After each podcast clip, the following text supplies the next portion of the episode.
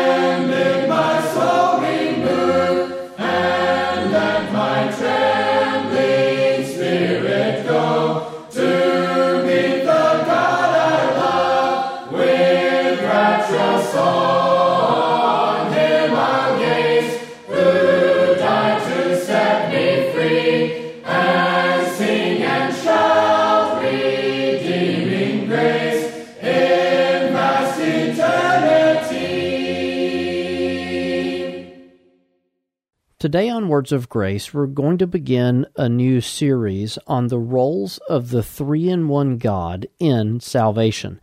That is to say, the role of God the Father in our salvation, and the role of God the Son in our salvation, the role of God the Spirit, the Holy Ghost in our salvation, our deliverance from sin. This is something that I like to do here on Words of Grace from time to time because these truths, as you'll see plainly from the Word of God, are not as emphasized in today's time as they have been in Christian history. And it's just a good thing for us to study. Perhaps you believe this, but you're shaky on it, so you need to have these ideas firmed up in your mind, or perhaps you've never heard of this and you're a part of our radio listening audience, and to hear this for the first time, well, it would be beneficial for you. We've done series like this in the past, and you can find those on our church website if they're within the last few years. And it's again something that I like to do at least once every year or two. As we introduce this series to you, suffice it to say, the three in one God, each person of the three in one God has and plays a role in our salvation, our deliverance from sin in an eternal sense, our eternal salvation from sin. Probably the best place to go to list these all for you one at a time would be in the book of Romans, chapter 8, verses 29 and 30. In Romans 8, 28, we read that we know that all things work together for good to them that love God, to them who are the called according to his purpose. Those that love God and those who are called according to his purpose are further elaborated on in verses 29 and 30. But just emphasize that point for a moment called according to his purpose. As we get into the specifics of salvation, we'll see that this is something that very much is according to God's purpose. So, elaborating on those that love God and those who are called according to his purpose, Paul writes, For whom he did foreknow, he also did predestinate to be conformed to the image of his Son, that he, his Son, might be the firstborn among many brethren. Moreover, whom he did predestinate, them he also called. And whom he called, them he also justified. And whom he justified, them he also glorified. Now, I love to emphasize the verse following these passages that talk about God and salvation and foreknowing, predestinating, calling, justifying, and glorifying. What shall we say to these things? If God be for us, who can be against us? And the remainder of this chapter is devoted to highlighting the fact that it doesn't matter what happens in this world. If a person has been saved by God, there is nothing that can separate them from the love of God, which is in Christ Jesus, their Lord. But if you noticed in this passage, you have phases, if you will, of a person's deliverance from sin. You have foreknowing and predestinating, you have calling, you have justifying, and you have eventually glorifying. To be glorified is to be raised incorruptible. And that's something that will happen at the second coming of Christ in the last day. We'll be raised in glorified bodies. Though we're sown in corruption, two words, we are raised incorruptible, one word, unable to be corrupted, in the full glory of being raised in the image of Christ conformed to his image, as we read in verse 29 of Romans chapter 8. Now, I want to preface our message today in particular with a couple of thoughts. Number one, this demands Trinitarianism. For each of the three persons of the Godhead to play a distinct role in our salvation. As we'll see today, God the Father is the orchestrator of salvation. He has purposed it, He has ordained it. The word that we read in Romans 8 is predestinated it the Son of God has justified us. He died for us on the cross. He redeemed us. The Holy Spirit is said to quicken us or regenerate us, to indwell us and give us life eternal. For there to be three distinctive roles of Father, Son, and Holy Spirit in salvation, well, that demands Trinitarianism. And if you're a longtime listener to Words of Grace, you know that we are orthodox in that. We believe in Trinitarianism, that God exists eternally as three persons God the Father, God the Son, and God the Holy Spirit. Now, the place that I go to simply express that is the book of First John chapter 5 and verse 7. Now, if you're a seminary grad or you're a fan of modern popular textual critics and apologists, you're not going to like that I use First John 5 7 because the modern textual critic and the seminary grad they're going to rely on the critical text and the critical text comes from a couple of ancient manuscripts that omit this verse but they omit a lot of other verses and they omit a lot of words and they don't even omit at times the same words. They disagree with each other in more than 3000 places in the four gospels alone the two manuscripts that most textual critics rely on. So if 1 John 5 7 doesn't appear in these two ancient manuscripts, I'm not the least bit bothered by that because those two manuscripts are very faulty. They disagree with each other in thousands of places. And so I don't rely on those. I use the received text, that which we have received. And you can find quotations, citations of this passage all through church history. I'm not ashamed to use it. But 1 John 5 7 says, There are three that bear record in heaven the Father, the Word, and the Holy Ghost, and these three are one. By the way, the word Trinity, that is an ancient Christian word, depends upon this passage and the truth of this passage. There is a tri-unity, a three that are one. And this is the only passage in the Word of God that says there are three that are one. The very word Trinity depends upon this passage in Scripture and certainly this is God's word. I have no doubt in my mind that this is God's word. There are three that bear record in heaven the Father, the Word, and the Holy Ghost, and these three are one. You notice the formula for baptism. We're baptized according to Jesus in Matthew 28 in the name of the Father and of the Son and of the Holy Ghost. At the baptism of Jesus, early in the Gospels, you have the Father speaking from heaven saying, This is my beloved Son, in whom I'm well pleased, Jesus, and then the Holy Spirit descends on him as a dove. It's undeniable that the Word of God presents a Trinitarian view of Almighty God. And so, prefacing this series on the phases of salvation, this demands Trinitarianism. You have a role of the Father and a role of the Son and a role of the Holy Spirit in salvation. Number two, we need salvation. We need saving because we are sinners. There's absolutely no way for us to stand uncondemned before God except God save us. And as we love to emphasize from the Old Testament, salvation is of the Lord. In the book of Romans, chapter 3 and verse 23, we read, For all have sinned and come short of the glory of God. The last verse of Romans chapter 6, Romans 6:23 says for the wages of sin is death. So we've all sinned and the wages of sin is death, but the gift of God is eternal life through Christ Jesus our Lord. We cannot stand before God uncondemned unless we be saved.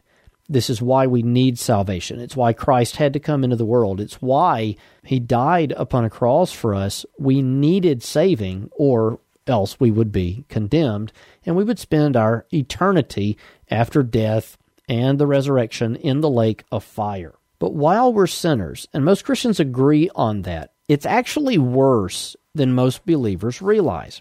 We're described in Ephesians chapter 2 as being dead in trespasses and in sins. Many Christians believe that we're merely sick in sin, but we're not merely sick. We're actually dead. We are dead in trespasses and in sins, and because of that, we do terrible things. By nature, we are the children of wrath, even as others. According to 1 Corinthians 2:14, as natural men, we cannot understand, we cannot receive the things of the Spirit of God, they are foolishness unto us. We cannot know them. And so that passage says that before the new birth, we're unable to receive the gospel. The gospel is to them that perish foolishness, according to 1 Corinthians 1.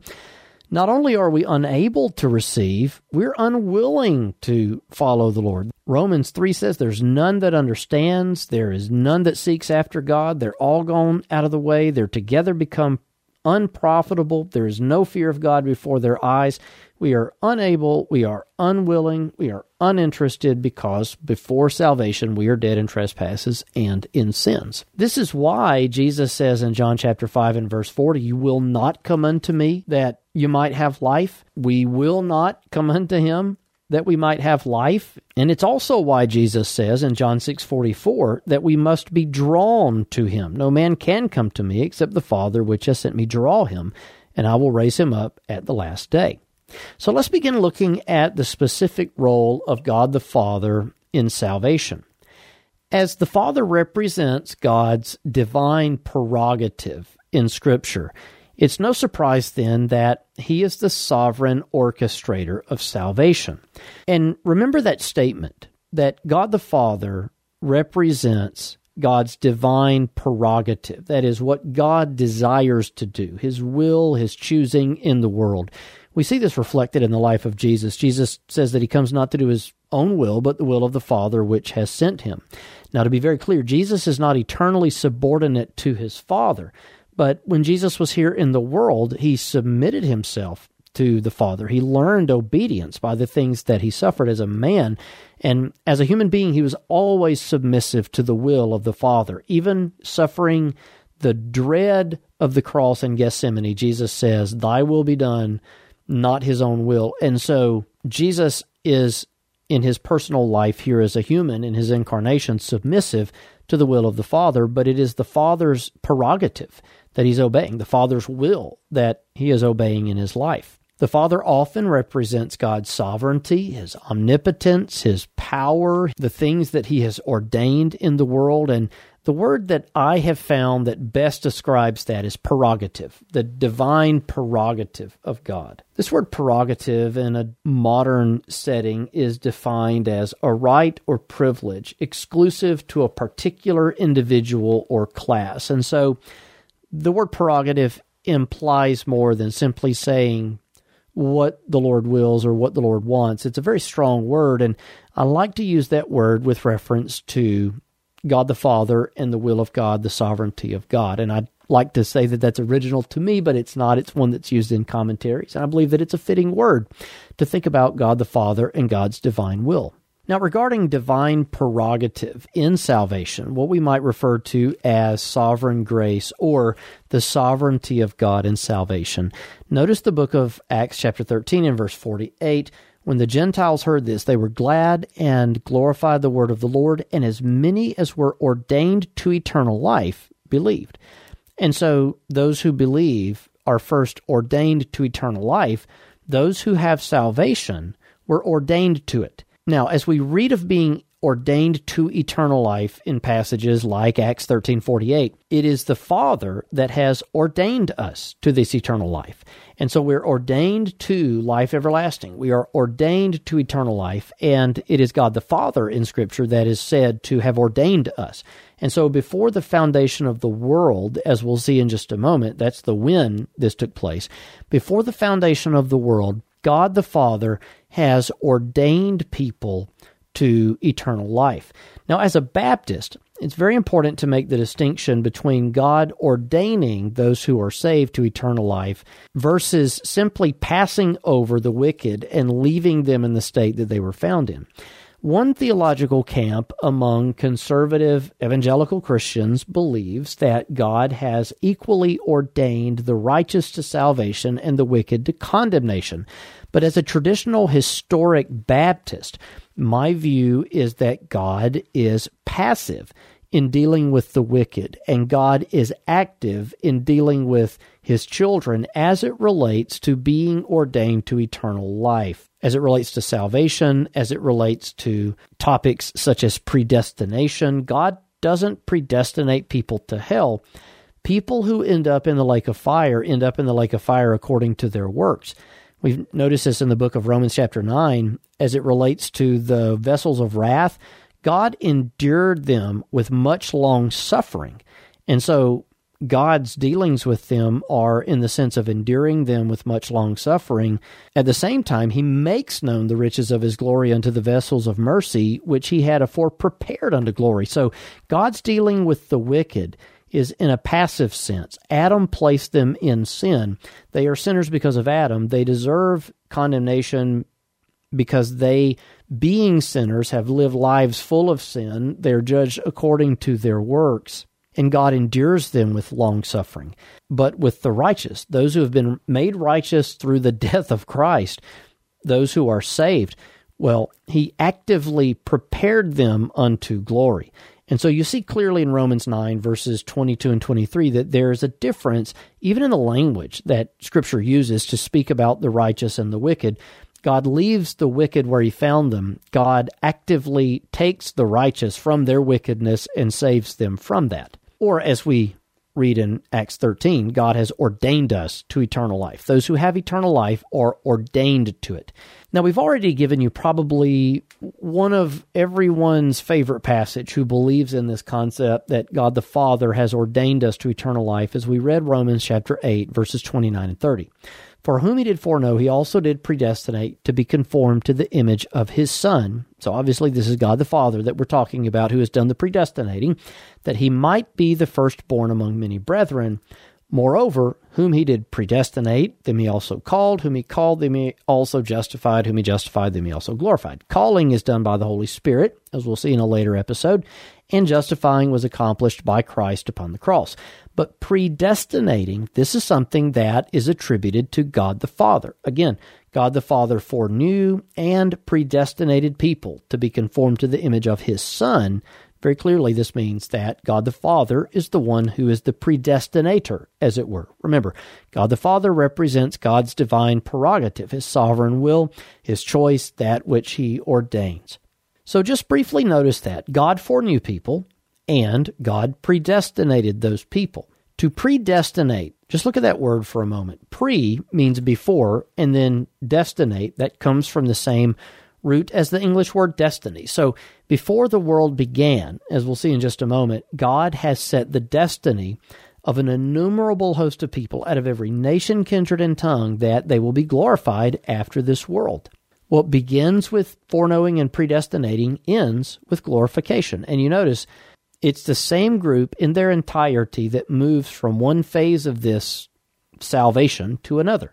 They are foreknown, predestinated, called, justified, and glorified. It doesn't say many are predestinated, but only a few are justified and even less glorified.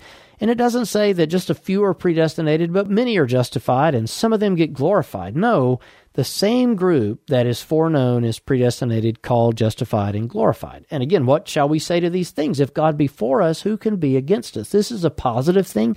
It's not a scary thing. It's not an us for and no more thing. God has chosen an innumerable host of people to be with him in glory. Many sons will be brought unto glory, that Jesus, as he said in Romans 8, would be the firstborn among many brethren. The most explicit and descriptive passage, though, of the sovereignty of God in salvation, the electing of God the Father, the predestinating of God the Father, would be Ephesians chapter 1. Now, this is a passage that makes a lot of people mad. It makes some people try to explain it away. We're going to recommend you do some things with passages like this at the close of today's broadcast. But notice Ephesians chapter 1 and how clearly this doctrine of God the Father ordaining people to eternal life is described.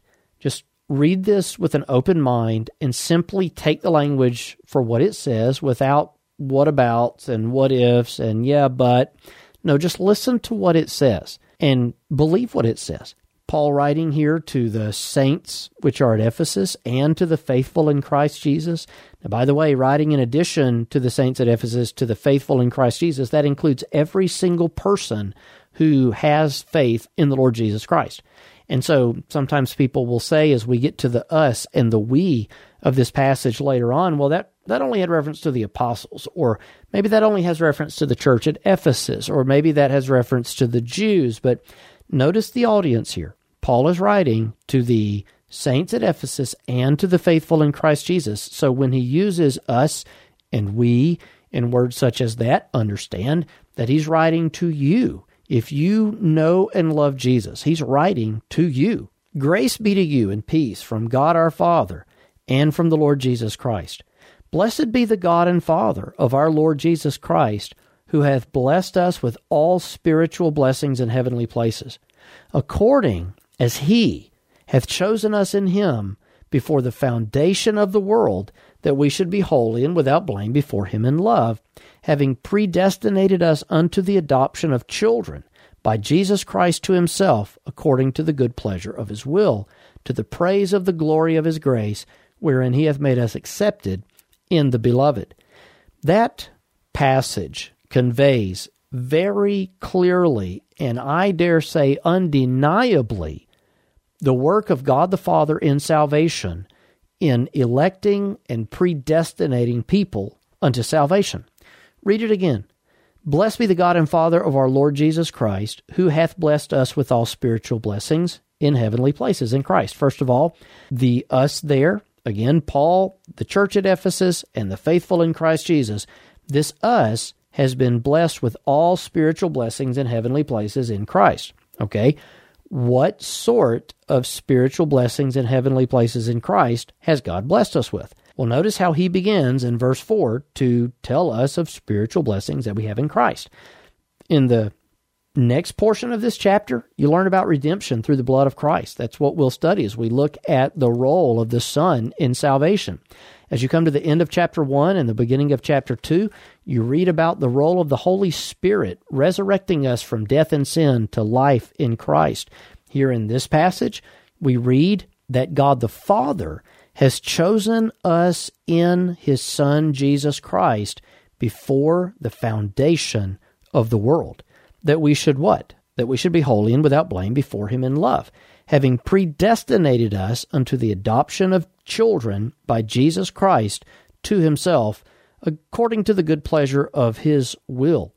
And so God the Father, before the world began, and I would encourage you to do a word study on that phrase before the foundation of the world, before the world began, and just study the various references to the beginning of the world and salvation in your Bible. There's a few of them, and it's very clear that before the world began, God purposed to save people.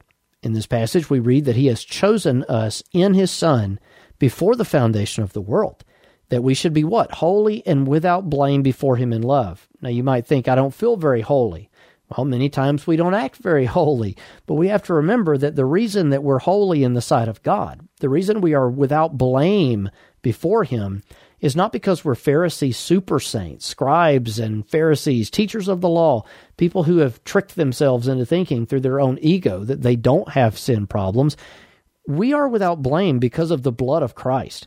Christ died for us. He took our iniquity upon himself. He gave us his righteousness. And, well, because of that, we are righteous through Christ. And so we are holy and without blame before God in love through the Lord Jesus Christ. But you notice that he has chosen us in him before the world began.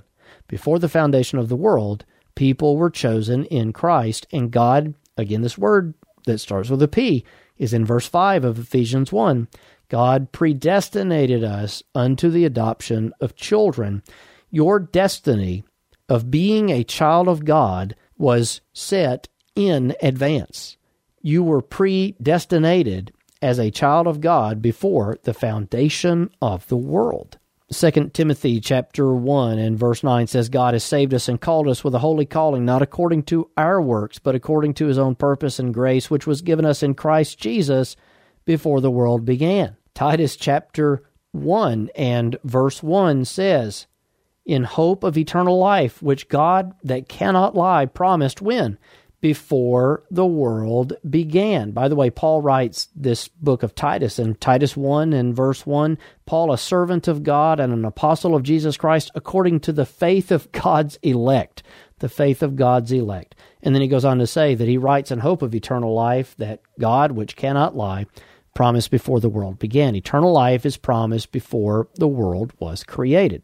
Now, before we get to a couple of exhortations along the lines of this passage and our understanding of it, I want to just point out briefly how even the preaching of Christ regarding salvation reflects this the will of his Father in sending him to save people.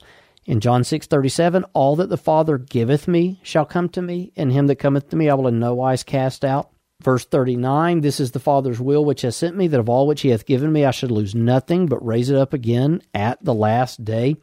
John chapter 10, verse 27 My sheep hear my voice, I know them, they follow me, I give unto them eternal life, and they shall never perish, neither shall any man pluck them out of my hand. My Father which gave them me is greater than all, and no man is able to pluck them out of my Father's hand. And lastly, for today, John chapter 17, verses 1 through 3. Jesus is speaking and praying to the Father. He says, Father, the hour is come, glorify thy Son, that thy Son also may glorify thee, as thou hast given him power over all flesh, that he should give eternal life to as many as thou hast given him. And this is eternal life, that they might know thee, the only true God, and Jesus Christ, whom thou hast sent. In those passages, John 6, John 10, John 17, it's very clear that as Jesus speaks about salvation, he does so from the perspective that the Father has ordained people to eternal life and sent his Son into the world to die for them. Now, a final statement about this before coming to our exhortation for today. You might be thinking, well, that's all well and good, but God predestinates people because He knew that they would be good people, or He knew that they would believe. He saw, looking through the annals of time that these would be people who followed him. Did you know that the Psalms say that God looked down from heaven upon the children of men and none followed him? But Paul actually approaches this point in the book of Romans, chapter 9, and he says that the children, referring to Jacob and Esau, being not yet born, neither having done any good or evil, that the purpose of God according to election might stand, not of works, but of him that calleth. Paul actually says that when God elected people, he did so regardless of their works either good or evil. And so, as you see in verse 13, as it is written, Jacob have I loved, but Esau have I hated. Salvation is not of him that willeth, nor of him that runneth, but salvation is of God that showeth mercy. He chose to love one, and he leaves the other where he finds them. Now, this is obviously not popular. So, what should you, what should I, as a Christian, do? Well, I should accept what the Word of God says, even when I don't understand it, and maybe even if I struggle to agree with it, because it's the Word of God. Let God be true and every man a liar. And so, if you struggle with this today, the first thing I want you to do is just take a breath and say, Well, if the Word of God teaches something, then I need to believe it because I'm a Christian. And as a Christian, I'm a person who professes their faith in God, and I believe that this is His Word. Number two, and I would greatly urge you to do this right this second.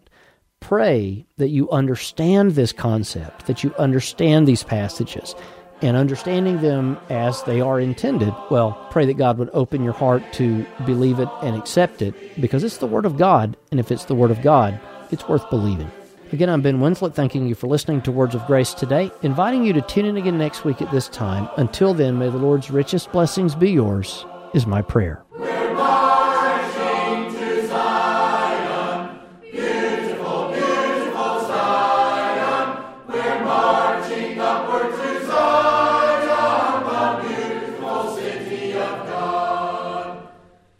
If you enjoy the messages you hear on Words of Grace, consider this your invitation to visit a Primitive Baptist church in your community. To contact us, address your correspondence to Words of Grace Radio, 641 Moontown Road, Brownsboro, Alabama 35741, or visit us online at flintriverpbc.org.